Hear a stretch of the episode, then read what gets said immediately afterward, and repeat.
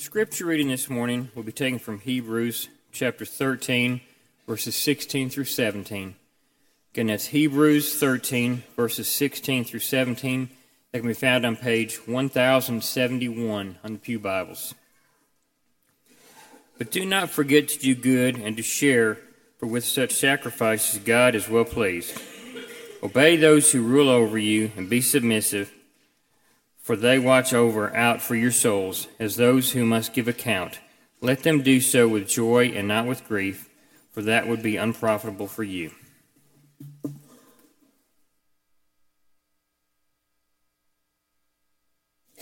Good morning. So thankful that you have chosen to be here today, that we have come together uh, to worship, and are very, very thankful uh, that of all the places you could be today, that you have chosen to be here with us. Uh, we have something very special uh, coming coming up at the end of this month. Uh, we know that the 109 congregation has been meeting on Sunday nights throughout this year, and beginning the first Sunday morning in April, they will meet all the time. Well, the last, the fifth Sunday night of this month, we want to have a combined worship service, which will be a time of devotional, a time of prayer, a time of uh, singing, and we want to pack this auditorium. We want this place full and we want an opportunity to, to pray for one another and to sing praises one another. And I know it'll be a special night. So I hope that you'll make plans to be a part of that night. If you will, let's go to God in prayer as we begin. Our Heavenly Father, we thank you so much. You are amazing. You have blessed us beyond all belief. God, we're here today to tell you of your greatness. We're here today to look at your word. This morning we've been able to partake of the Lord's Supper and remember the great promise of your Son's return. Lord, help us always when we see your word to live it out and for us to have that life that you would have here, that abundant life that would last over into eternity. Lord, we're so thankful for the work that went on in El Salvador this week. For those who came to Christ, for those who were brought back. And Lord, we pray that work will continue to go on there. We pray that work will continue to go on here as we want to reach out and make the biggest difference we can in eternity while here on earth. In Christ we pray. Amen. One of the common themes through Scripture is sheep and shepherds. It's something we think about a lot. It's something that, that we talk about a lot. And anytime a congregation uh, puts in elders, for the most part, there's going to be a lot of praying around that. Why? Because it's a big decision who, who you choose to go in to be shepherds. And, and there's a lot of praying. Many times you're going to study what God's Word says about that. You're going to spend some time in First Timothy, spend some time in, in Titus, and, and you're going to look there what God has said about shepherds and what they should be. Many times there's going to be sermons on that, and, and also there'll be a process of selecting where the congregation is asked to, to submit names, and, and then there will be an opportunity for the congregation to, to evaluate whose names have been put in. Then there will be a time of appointing. And, elders are something that, that I, I, in God's wisdom, He believed that a congregation should be served and led by a uh, plurality of men serving as elders. Not one person, not a pastor, not a pope, not one person in a congregation, but a great number of people in the congregation, more than one. It's interesting. I, I asked uh, some people who were elders, and I, I said, What is the biggest challenge in being an elder? I said, What do you believe the biggest challenge is in being an elder? And here are some of the responses I got. One person said, Some of the, since the most important of being an elder is shepherding the congregation, I would guess the most difficult part is finding time to shepherd the congregation effectively while working a full-time secular job and raising a family. It's easy to meet once or twice a, a, once a week or twice a month to make decisions, but it's altogether a different issue to do what? To know the flock intimately and to shepherd them effectively with the time constraints that most elders have. That's a legitimate answer right there. Another said this. Uh, another said that, that uh, confronting people in their sins. Another said giving up the micromanagement of the congregation to do what? To spend time ministering the word and in prayer. Another said that balance in life, that, that in worship and leadership and discipline and ministering and knowing your congregation and, and being who you need to be at home and at work, the balance is there. Another person said the silent tears that only God hears when a brother or sister has fallen away and is refusing to repent and come back. Says the elders will cry tears that the congregation never sees. Another said the hardest part may be accepting the challenge without really knowing all that goes into it.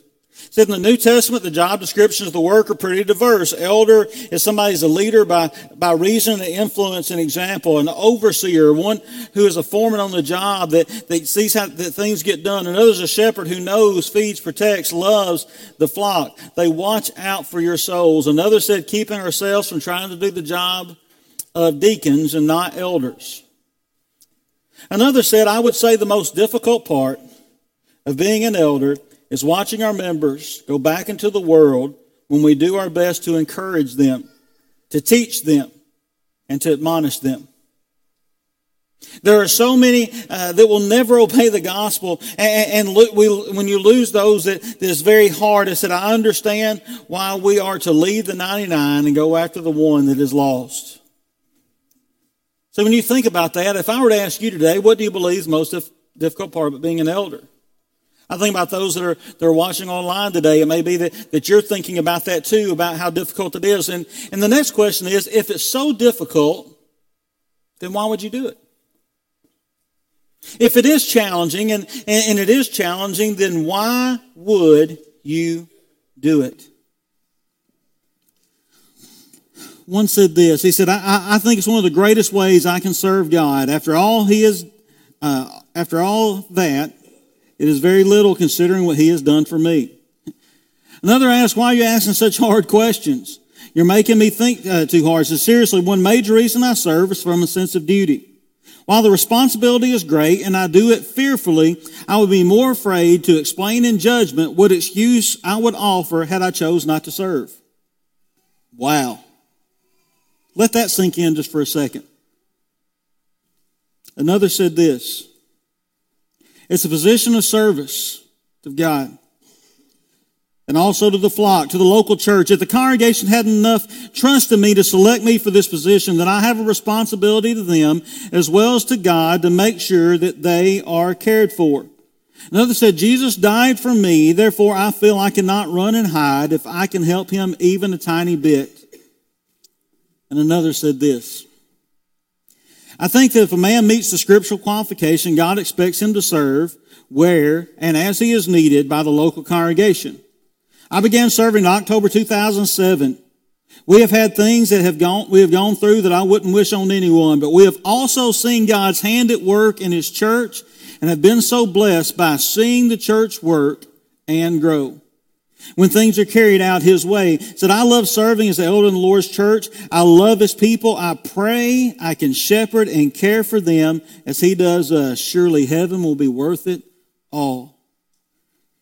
I think most of us would agree that being a shepherd would be very difficult. And here's what I find uh, that I noticed that pretty much any preaching that has to do with shepherds is telling us about what shepherds need to do to be qualified or what type of men our shepherds need to be or what kind of families they need to have. This morning I want us to talk about what, what does it mean to have happy shepherds? And should we care about that? To have joyful shepherds. See, the shepherds look as confused as you do this morning. You know, uh, it, it's one of those things you, you look and it's like, well, what are we going to talk about? Well, I want us to look at this for a second. Open your Bibles, Hebrews 13, chapter 7, Hebrews 13, verse 17. Let's look at that together. The Hebrew writer says this He said, Obey your leaders and submit to them, for they are keeping watch over your souls, as those who will have to give an account. Let that sit in. Think about that responsibility. That, that, that our men who, who serve as elders here in, uh, will do what? They will give an account for us. For how they have shepherded us. For, and they will do this. And he says, because they're going to have to do this, we, as good sheep, should do what? Should submit to them or obey them. You know, I think those are two words that none of us like. Obey and submit. Would y'all agree with that? Yeah. Who, who enjoys those words? And, and, some people say, I have very little problems obeying our elders. Can I tell you, I, I'm going to laugh at that because one of the things that I have noticed is that we in the church do not like to move seats. Every congregation I've been a part of since I was a little, since I was a little boy, I have seen men get up and encourage people to sit closer together, people to scoot toward the front, people to, to move a certain place. You know what people do? They stare at them. It's like they're not talking to me. Why I'm like, and, and that's why uh, I haven't ever asked you to move, and at Spring Hill wouldn't ask people to move anyway, because I always said, ask an elder, I said, you need to tell them to move because they're supposed to obey and submit to you. They're not going to do it, but they're supposed to do that. That may be a little thing, but Think about it. Think about that just for a moment.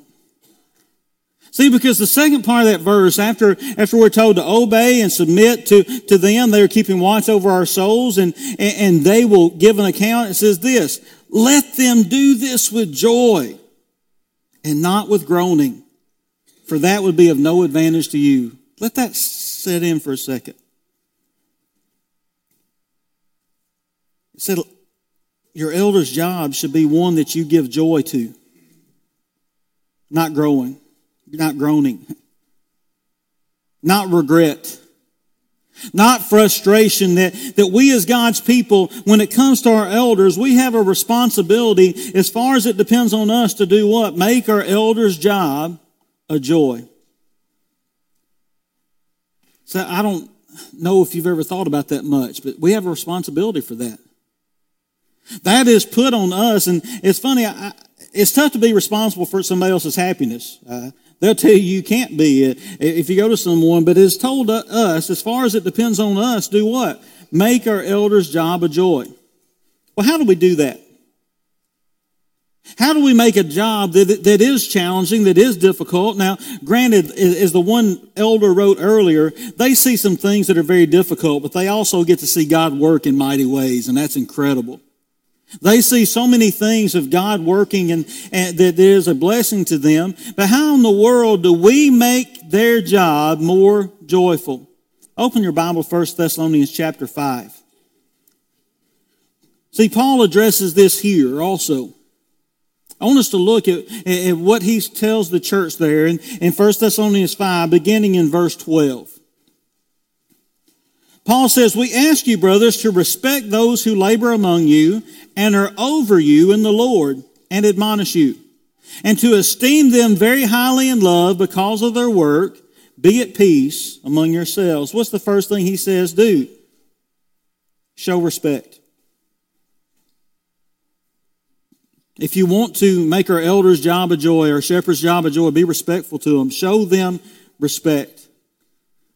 See, when it comes to biblical leadership, we have gone through a process to what? Put men in place that are worthy of respect. If they're not worthy of respect, we never ever should do what? Should appoint someone.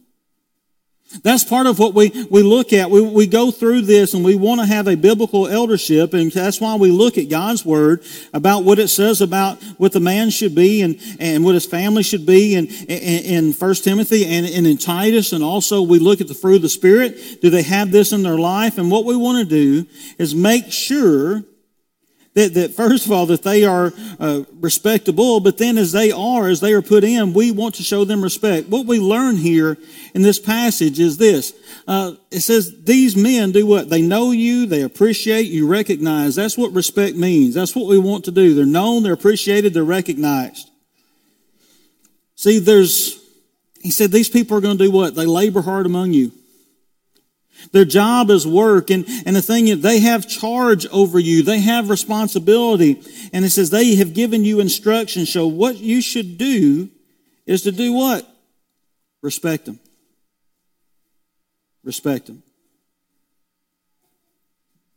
See, I, I think it's something for us to do that, to realize that, that the, the men who serve God in that role are worthy of respect.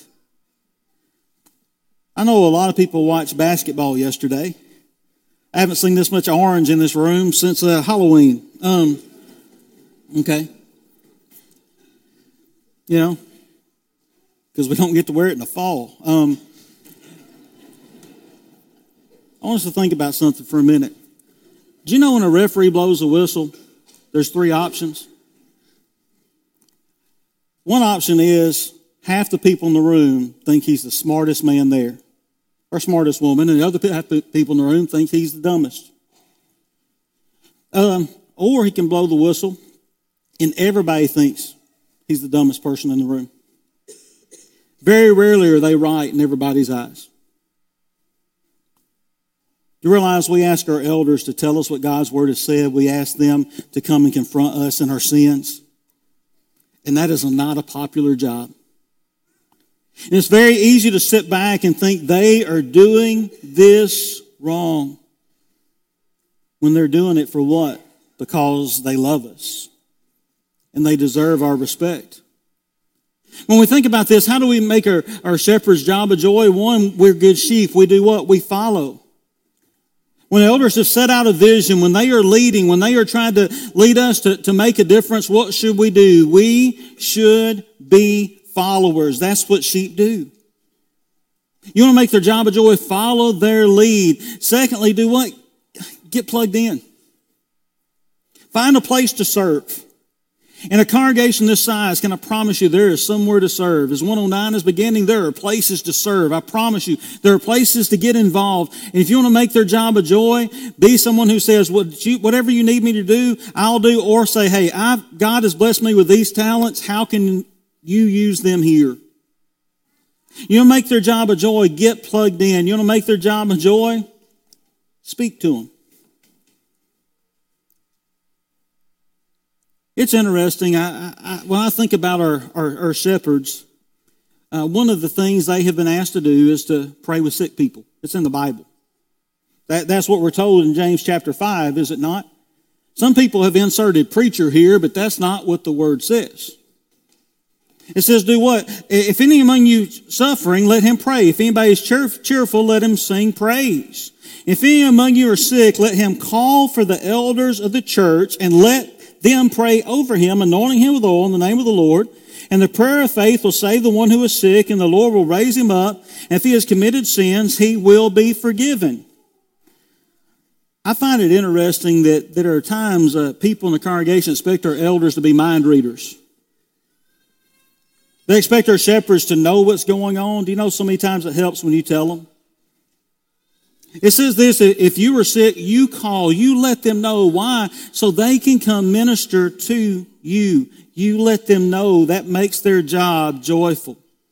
Let's go back in, in 1 Thessalonians 5 again. Again, we ask you, brothers, to respect those who labor among you and are over you in the Lord, admonish you and esteem them very highly because of their work. Be at peace among yourselves. What should we do? We should show them love. Our elders should know they are loved. They are doing a difficult job, and, and we should let them know we love them for doing this. See, what's going on here to esteem this of love realizes that we follow them not out of fear, but out of love. We follow them for that reason. The question is, do you care for those who care for you? And you make sure they know they are loved. See, what's What's interesting is many times some of you are like, yeah, I talk to the elders often. But yeah, it's with complaints and criticism. Anybody cold this morning when they got here? If you got here early, your teeth were chattering. You know, and uh, it's then you go, well, I need to find an elder. hey, it was their plan to get y'all to sit closer together. That's all it was. How we get people sit close together? Let's make it 60 degrees in there.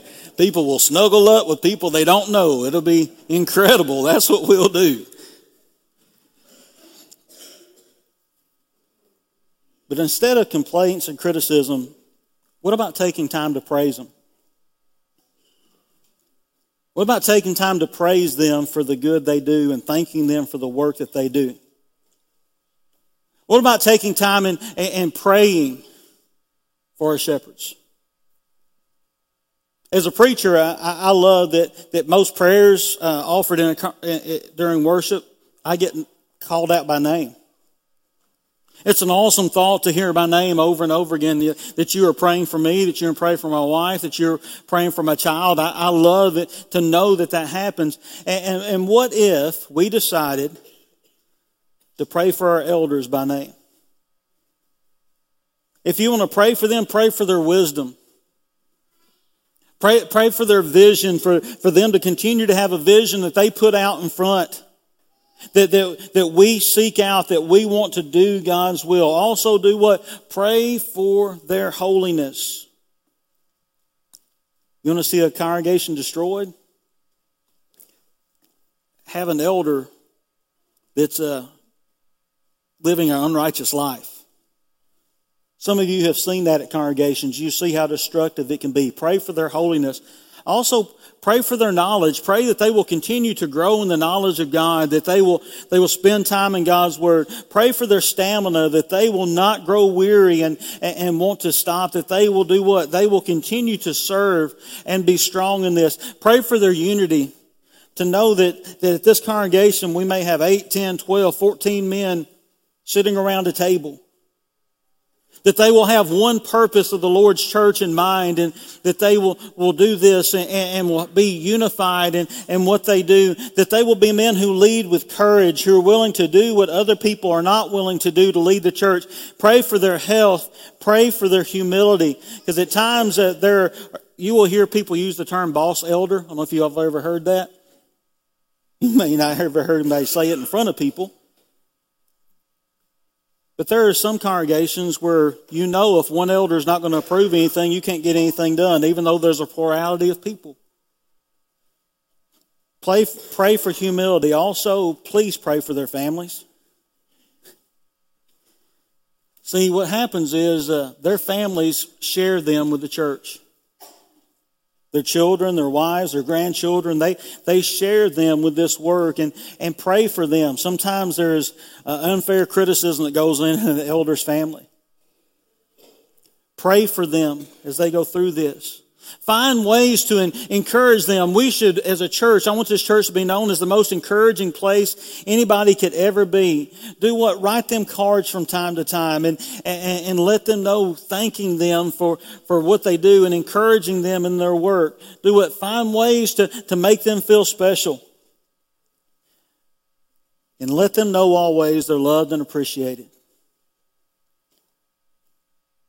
Thank you goes a long way cards go a long way. Uh, I have a friend of mine who is a uh, who preaches some, and and uh, he had become a member at, at Spring Hill, and uh, he gave me a book, and he wrote on the inside cover this very encouraging note. He said, "There's going to be some days in ministry where you're not going to think anybody thinks you're doing what's right."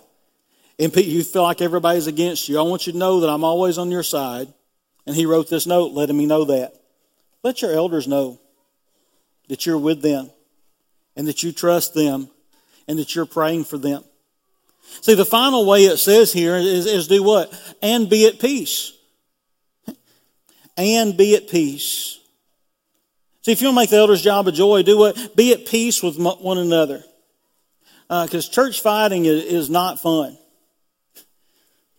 My mom had been out of church for a while, and she had decided to go back to, to, church for the first time. It was a congregation not far from, from our house where we lived in Memphis, and, and she decided to go worship there on the Sunday morning. As she got in and sat down, there were people who greeted her well and very kindly, and she, she was like, this should be a really good day. She said, but then as everything got started, this one man came in, a group of other men wrestled him to the ground, and the police came in and took the guy out. And my mom had to ask, so what's going on? We said, well, that's our former preacher. We fired him, told him not to come back. Well, he came back.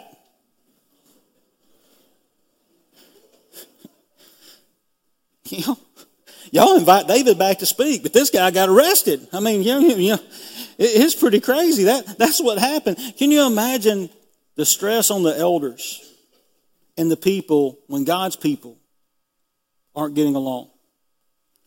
Live at peace among yourselves. See, so many congregations, there's, there are disagreements, there's pettiness, there's, there, are divisions, there, there's discord. At times there's congregations who um, really struggle over what songs you should sing.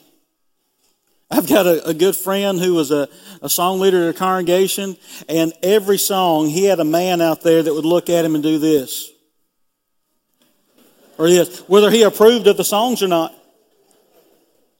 And the man would write down what songs the song leader should have sang that day, what song you shouldn't, and go straight to the elders every time. I'm sure the elders love to see that man coming. Don't you think so? Be at peace with one another.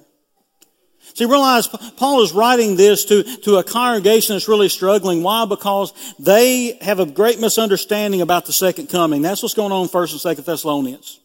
They have been told that the Lord is coming back, and some of them go, Well, He's coming back pretty quick. You know what I ought to do? I ought to quit my job and wait for Him.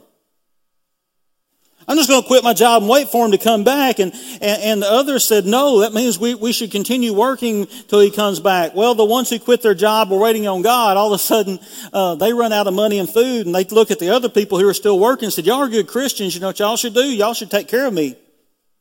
Because I'm being faithful, waiting for the Lord to come back. Can I tell you that would start a fight? Paul is writing these people who, who are struggling inside of the church and he's telling them to do what? Be at peace. Do you realize this is a theme throughout Scripture? Jesus said in Mark 9, verse 50, he, he, said, Salt is good, but if the salt has lost its saltiness, how will you make it salty again? Have salt in yourselves and be at peace with what? With one another. Romans 12, 18 says, If possible, as far as it depends on you, live peaceably with all. 2 Corinthians 13, 11 says, Finally, brothers, rejoice. Aim for restoration. Comfort one another. Agree with one another. Live in peace. And the God of love and peace will be with you. Be at peace. Being a peacemaker is hard. And there's different ways you do that. When I was uh, in high school, there were these two guys in the hall. I was walking down the hall of my high school right in front of our, uh, AP, our AP physics teacher. And these two guys are, were, were not really big guys, and they had started pushing each other and yelling each other, yelling at each other. And, and, and they were going back and forth, and people were sort of watching. There was a big old country boy. I couldn't find a picture of him, so I got this one. His name was Clay. And uh, Clay came up, and he sat there and watched him for just a second. And he grabbed them both by the back of the shirts and threw them together. Their heads hit together, they hit the ground. He said, Get along, go to class. That was another student. Well, the two guys sat down on the ground and rubbed their heads, not knowing what happened, but they lost the desire to fight. It just went right out of them. And the teacher said, I guess that took care of that. Well, it did. See, he was trying to be a peacemaker, and you think, what, what if the elder's whole job was trying to get people to get along? How difficult that would be. The Bible talks about this. Paul writes about a Euodia and Syntyche. Can you imagine you get to make scripture, but you make it for what? Not getting along? In the book of joy, Philippians, he has to tell people to get along. If you Google image Euodia and Syntyche, this is what comes up. Okay? And this is the second picture that comes up. I like it too, okay? Uh, what you have is there's two ladies who aren't getting along at church, and, and look what he says here. He said, I entreat Euodia and Syntyche to agree in the Lord. That is to get along. Yes, I ask you also, my true companion, help these women who have labored side by side with me in the gospel together with Clement and the rest of my fellow workers whose names are in the book of life. He didn't say they weren't good workers. They're great workers but help them to get along. I've got twin nephews. This isn't them, but this will be a great picture. And being little boys, can I tell you, sometimes they like to get into it a little bit. They're, I'm going to tell you, sometimes they got along really good too. This is much better. It's much better. See, it's much better to look at the children and not just see them get along, but seeing them laugh. Can you imagine what it would be to be a shepherd and look out and see your people smiling and enjoying their time together and, and sharing that together? See, my nephew shared something with me. They, they like to tell jokes. They said, what do you call a alligator in a vest? Do you know this? An investigator. They, they shared that with me, okay? You'll get that on the way home. It is there. It's pretty solid. It's really good. When they told me that when they were seven, that's pretty solid joke then. See, when God's people live at peace, then the elders get to focus on what? On vision, on growth, on evangelism. How awesome. When they're not having to, to go around and deal in pettiness, they get to focus on that. What can be done when we do that? See, biblical leadership, we must have it, but also we need to have a biblical fellowship. And what happens when we, as God's people, choose to follow? I love this quote said, he Who works with his hands is a laborer. Who works with his uh, hands and his head is a craftsman. He who works with his hands, his head, his heart is an artist. I would also call them a shepherd. And what we should do is give them joy. I'm thankful for our godly elders. I'm thankful to serve here. I'm thankful for the, the men who will be serving at 109. Uh, both congregations are greatly blessed. And today, I just want to ask you, how good a sheep are you? Today, it, it may be that you want to become a sheep. You want to be baptized for remission of your sins. We would love to help that today. Today, it may be that you want to ask this congregation to pray with you. You may want to be like that sheep that said, Hey, hey, I, I need some help here. I, I want you to pray with me, and we would love to do that. This morning, if we can help you in your walk with God, would you come now while we stand and while we sing?